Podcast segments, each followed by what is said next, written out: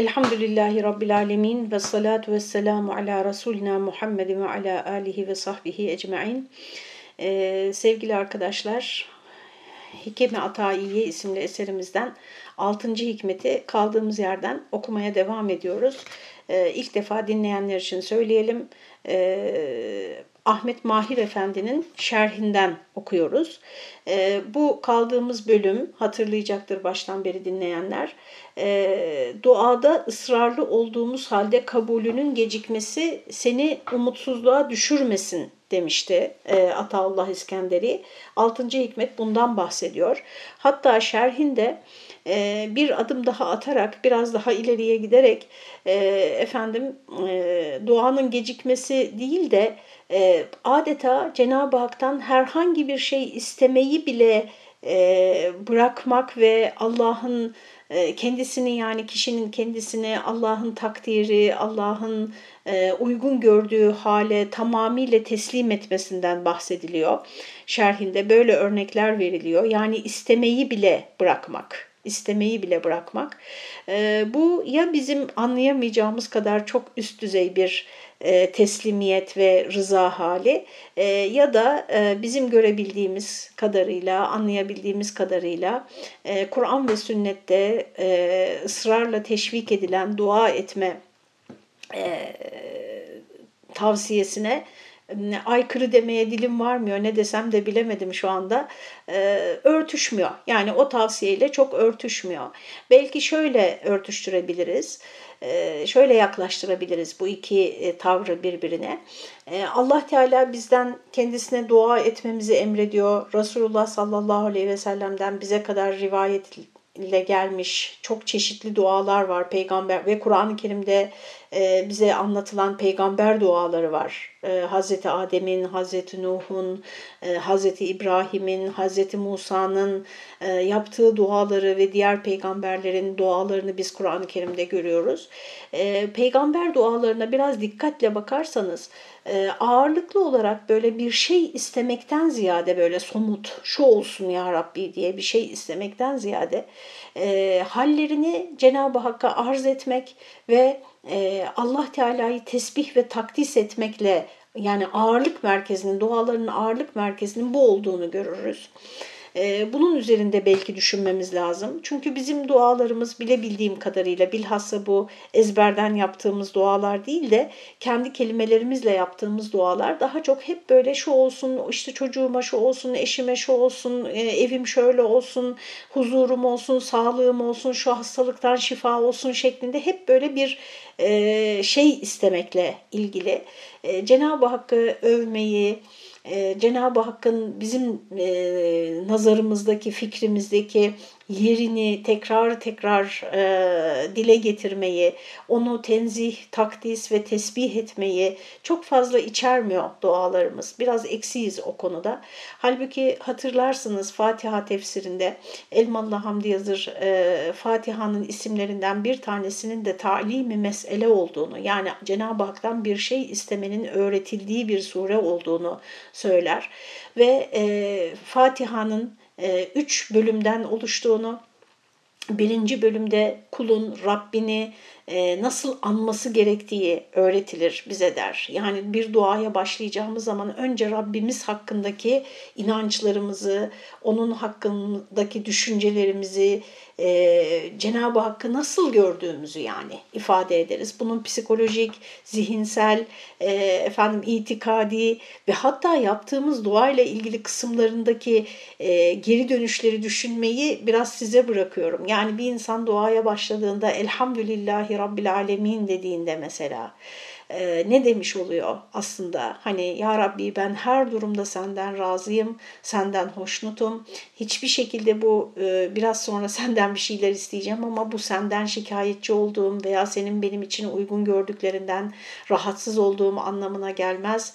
E, her durumda sen benim nazarımda en yücesin, e, alemlerin Rabbisin, bütün övgüler, bütün e, hamdler, tesbihler, şükürler sanadır e, demiş oluyor. Yani kul Rabbinden rızasını ve Rabbini nasıl gördüğünü, Er-Rahmanir Rahim, Maliki Yevmiddin yani alemlerin Rabbi olan, Rahman ve Rahim olan ve e, din gününün sahibi olan Allah'sın sen. Yani ben senin bu e, bu haline, bu hal demeyelim Rabbimiz için, e, bu e, sıfatlarına yürekten iman ediyorum.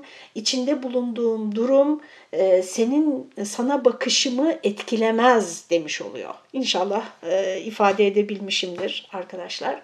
E, peygamber dualarında bunu çok görürüz ve Kur'an-ı Kerim'deki işte daha Fatiha'da bize öğretilen e, dua adabında da bunu çok görürüz. Ondan sonra ikinci kısmı biliyorsunuz kulun kendi durumunu arz etmesidir Cenab-ı Hakk'a. Yani isteğinden de önce. Yani İyyâke na'budu ve İyyâke nesta'in biz yalnız sana kulluk ederiz ve yalnızca senden yardım dileriz. Yani adeta orada kul hani ben başka hangi kapıya gideyim ya Rabbi ben senden isterim isteyeceğim şeyi. Çünkü bütün kulluğumuz orada tevhid var arkadaşlar her türlü şirkten arınmış olma var. Allah ile arasındaki kulun kendisini Allah ile arasındaki ilişki bakımından nasıl aracısız gör, gördüğü meselesi var. E, bütün boyutlarını tefsirlerde okursunuz. Ve en sonunda istediği şeyi söylüyor. İstediği şey nedir arkadaşlar? İhtine sıratal müstakim bizi dost doğru yola ilet. Hatta Elmalı orada bu dost doğru yolun sadece maneviyat ve din olmadığını, efendim herhangi bir şeyi yapmanın dost doğru yolunu. Çünkü her şeyin bir metodu vardır, bir usulü vardır ve bir şeyi usulüne göre yaparsanız maksada ulaşırsınız. O yüzden de sıratallezine en'amte aleyhim ve gayril mağdubi aleyhim diyerek de bizim bu dost doğru yolu Allah'ın verdiği nimetlere mazhar olanların dost doğru yolunu istediğimizi yoksa işte adam öldürmenin de dost doğru bir yolu var. Günahların da bir takım kumar oynamanın da dost doğru yolu var. E, yani böyle yaparsanız başarılı olacağınız, amacınıza ulaşacağınız bir yolu var. Ama işte ben şerlerin dost doğru yolunu değil, e, senin nimet verdiğin, e, senin katında kıymetli olan insanların o mertebeye nasıl ulaşmışlarsa o dost doğru yolu, beni de o mertebeye ulaştıracak olan dost doğru yolu senden istiyorum demiş oluyoruz. E, bunun tabi zımnında o istediğimiz şeyin mesela spesifik olarak biz ne istiyorsak e, diyelim ki şifa istiyoruz. O zaman o şifayı elde etmenin de bir yolu, yöntemi var sünnetullah'a göre.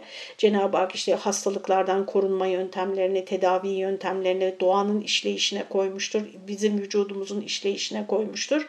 Buna göre davranmak gerektiğini anlıyoruz öncelikle.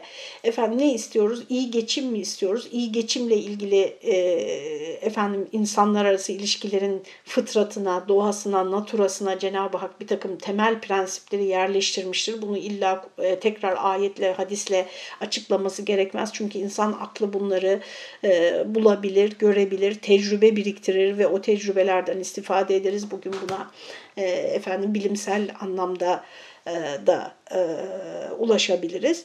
Elhasıl arkadaşlar bu sufilerin bize sunduğu o hiçbir şey istememe hali, işte Hazreti Eyyub'u orada örnek verirler. O sadece kendini Rabbine arz etti, bana şifa ver bile demedi derler. Ee, o arz etmeyi de işte eşinin ısrarı üzerine yaptığını söylerler. Acizane kanaatim yani bunu ifade etmekten de çekinmiyorum. E, bu benim arkadaşlar bu hani hiçbir şey istememe, dua etmeyi bile bırakma hali e, çok böyle kendimi yakın bulduğum bir hal değil. E, ümit ederim ki sufiler elbette e, bu e, üstün mertebelerdeki insanlar e, bu işin sırrını anlamışlardır. Bu onlarla Cenab-ı Hak arasındaki özel bir e, konumdur, özel bir haldir, onlara mahsustur. E, biz de belki o mertebeye Allah lütfeder de ulaşırsak, biz de azmederiz de ulaşırsak, efendim belki o zaman onu ancak anlayabiliriz. Fakat yine de e, okuyalım bakalım Ahmet Mahir Efendi ne diyor. Ee, şöyle şurada kaldık. Ebu Hasan Ebul Hasan Şazeli Hazretleri demiş ki sadık mürit olan kimseler dünya işlerinden bir işi seçmemelidir. Seçmek gerekirse seçmemeyi seçmeli. Bundan da Cenab-ı Hakk'a kaçmalıdır. E, yani tabii şimdi e, bu zatın huzuruna varabilseydik de ona sorabilseydik yani işte evlenirken birini seçiyoruz, kendimize bir meslek seçiyoruz. Ee, tahmin ediyorum arkadaşlar, e, bu benim tahminim tabii. Tahmin de zandır, zan bilgi ifade etmez. E, bunu altını çizerek söyleyeyim. Böyle ikilemde kaldıkları durumlarda, yani hayır mı şer mi olduğu çok kesin olmayan durumlarda e, bu yolu seçiyorlardı. Yoksa her insan günün her saatinde bir karar verir yani. Şu yemeği mi yiyeceğim, bu yemeği mi, şu kadar mı yiyeceğim, bu kadar mı? E, kiminle görüşeceğim, işte kimi arayacağım bugün, e, nasıl bir rızkımı nasıl kazanacağım yani şu yoldan mı bu yoldan mı biz her gün yüzlerce belki e, karar alıyoruz. Onu kastettiklerini düşünmüyorum acizane. Ve Kasas suresinin 68. ayetinde Rabbin dilediğini yaratır ve seçer. Zariyat suresinin 50. ayetinde de Allah'a kaçın, fefirru ilallah yani Allah'a yönelin, Allah'a kaçın buyurulmuştur. Dolayısıyla e, seçmeyi seçmeyeceksin, herhangi bir şeyi seçmeyeceksin. Seçmekten bile bırak istemeyi yani şunu seçtim demekten bile Allah'a e, kaçacaksın. Bu hani insanı baktığımız zaman böyle bizim bakış e, zaviyemizden tamamen işlevsiz hale getiren bir e, durum gibi görünüyor. Ama öyle olmadığı kanaatindeyim. Öyle olsaydı kitaplara geçecek büyük işler yapamazlardı diye düşünüyorum. Yatalak olan Ebul Abbas Mürsi Hazretlerini ziyarete gelen bir kimse Allah afiyet versin diye hatır sorduğunda cevap vermemiş, üç defa tekrar edince sabredemeyerek senin istediğin afiyeti ben istemem. Benim afiyetim şu uğradığım haldir. Zira Habibi Ekrem Efendimiz Cenab-ı Hak'tan afiyet dilemişken Hayber fethinde Yahudinin getirdiği zehirli kuzuyu yemeleri ve zehrin seneler sonra ortaya çıkıp tesir etmesiyle vefat eylemişlerdir. Yine Halife Hazretleri de her biri afiyet istemişken bir şekilde şehit olmuşlardır. Eğer afiyet istersen günah hastasına afiyet bağışlayan Allah'ın istediği afiyeti iste buyurmuşlardır. Yani burada benim anladığım arkadaşlar yani şehit mertebesinde ee, mesela işte şehit mertebesinde gitmek istiyoruz hayat, hayata o şekilde o mertebede veda etmek istiyoruz ama karşımıza şehadet fırsatları çıktığında da bunları bir e, bela bir felaket olarak görüp onlardan kaçıyoruz. Bu ne bu, bu, bu ne yaman çelişkidir e, demek istiyor diye düşünüyorum Ebu Abbas Mürsi Hazretlerinin bu tavrını. Ee, Cenab-ı Hak'tan biz afiyet isteriz. O bize öğretiyor çünkü. Rabbena atina fid dünya haseneten ve fil ahirete haseneten ve qina azabennar. İyilik ve güzellik isteriz biz Allah Teala'dan. Bakara suresindeki o meşhur ayet-i kerimede. Ee, burada altını çizdikleri şey bizim belki dikkatimizden kaçabilecek olan şeyi öne çıkaralım. O da şu, e, bizim iyilik zannettiğimiz zaten konunun başında da ona temas etti. Bizim iyilik zannettiğimiz şey her zaman bizim için iyilik mi? Yani belki bazen bir hastalık bizim için çok iyilik olabilir, çok büyük iyilik olabilir. Ee, işte günahlarımız dökülüyordur, üzerimizdeki eksikliklerimiz tamamlanıyordur, Allah katındaki mertebemiz yükseliyordur. Bilhassa da bunu hangi konularda ben düşünmek gerektiği kanaatindeyim arkadaşlar. Çaresiz hastalıklarda. Yani bir çaresi varsa oh oh günahlarım dökülüyor ben tedavi olmayacağım deyip tedaviyi reddedemeyiz. Fakat bir e, aradık, taradık, uğraştık fakat bir çaresi yok. Öyle bir hastalığımız var ki tedavisi yok. İşte bu durumda bu hastalığı bir nimet, bir lütuf olarak görmek. Bir kötülük, bir işte e, ne bileyim haksızlık e, ve Cenab-ı Hakk'a küsmemizi gerektirecek işte neden ben diyoruz ya diyorlar insanlar. Ee, ben de ona neden sen olmayasın diyorum. Yani dünyada Allah'ın yarattığı bütün insanlar onun kulları ve onların başına devamlı bir şeyler gelip dururken neden senin başına hiçbir şey gelmeyecekmiş? Yani başımıza gelen bu önlenemez durumlar karşısında aslında belki de o durumun bizim için hasene olduğunu, o durumun bizim için bir ikram olduğunu e, görebilirsek o zaten zaten önleyemiyoruz. Çünkü elimizden gelen bir şey yok. Hiç olmazsa o durumu yaşarken kaçınılmaz olarak yaşarken inancımızı, e, pozitif duruşumuzu, düşüncelerimizi, duygularımızı, kalbimizi karartmadan, e, inancımızı bozmadan, Allah ile olan ilişkimize herhangi bir suizan düşürmeden o durumu aşmamıza yardım eder bu yaklaşım. Ben Sufilerin bize bunu öğretmek istediği kanaatindeyim. Resul-i Ekrem sallallahu aleyhi ve sellem bir kimse günah olan veya merhamet kesici olan bir şey için dua etmedikçe Cenab-ı Hak onun duasına icabet eder. İstediğini verir veya istediği şey kadar günahını siler ve gelecek musibetleri ondan kaldırır buyurmuşlardır. Yani duamızda günah olan bir şeyi istememek, insanlar arasındaki merhameti engelleyecek olan bir şeyi istememek, yani birinin başına kötü bir şey gelmesine ya da bir kötülük istememek, böyle istemedikçe Cenab-ı Hak onun duasına icabet eder. Ya istediği şeyi vererek veya istediği şey neyse o ölçüde günahını silerek veya gelecek musibetleri ondan kaldırarak e, o duasına tecelli eder buyurmuşlardır. Dolayısıyla dua ettiğimiz sürece kardayız arkadaşlar. Tasavvufta çok e, temel prensiplerden bir tanesi de el karda, gönül yarda prensibidir. Dolayısıyla dua etmek için bizim e, dünya hayatındaki işlerimize ara vermek, işte oturmak, abdest almak, kıbleye dönmek, oturmak falan şart değildir. Yani yürürken de, iş yaparken de, ticaret yaparken de, temizlik yaparken de, efendim e, yani iç dünyamızda, kalbimizde tamamen Allah'a yönelebiliriz ve dua edebiliriz, tesbih edebiliriz, zikredebiliriz. Acizane kanaatim arkadaşlar Cenab-ı Hakk'a e, yaptığımız her tazim de bir duadır. Yani biz Subhanallah dediğimizde Allah'ım sen bütün noksanlıklardan, bütün kötülüklerden münezzehsin. Senin sana zihnen, itikaden, kalben hiçbir kötülük yakıştırmam ben. Sen ne yaparsan, ne yapmışsan o harikadır, en iyisidir, en güzelidir diye düşünmenin e, bunu ve bunu ifade etmenin, Cenab-ı Hakk'a bunu e, bununla yakarmanın, onun Allah aramızdaki ilişkide bizi nasıl bir yere taşıdığını ve bizim e, geriye döndüğümüzde hay, olaylar değişmese bile, yaşadığımız şartlar değişmese bile o olaylara, o hayata bakışımızın nasıl değiştiğini e, hatırlatmak isterim tek bir örnek olarak. Şartını yerine getirerek duaya el kaldıran her duacı mutlaka duasına icabet elde eder. Fakat istediği şey hayırlı olmazsa kabul edilmemesi bazen icabetin ta kendisidir. Yani öyle bir şey istemişsin ki senin için hayırlı olmayacak. Ee, bunun senin istediğin şekilde kabul edilmemesi sana en güzel şekilde Cenab-ı Hakk'ın icabet ettiğini gösterir. Veya ahirete bırakılması hikmete ve işin gereğine uygundur.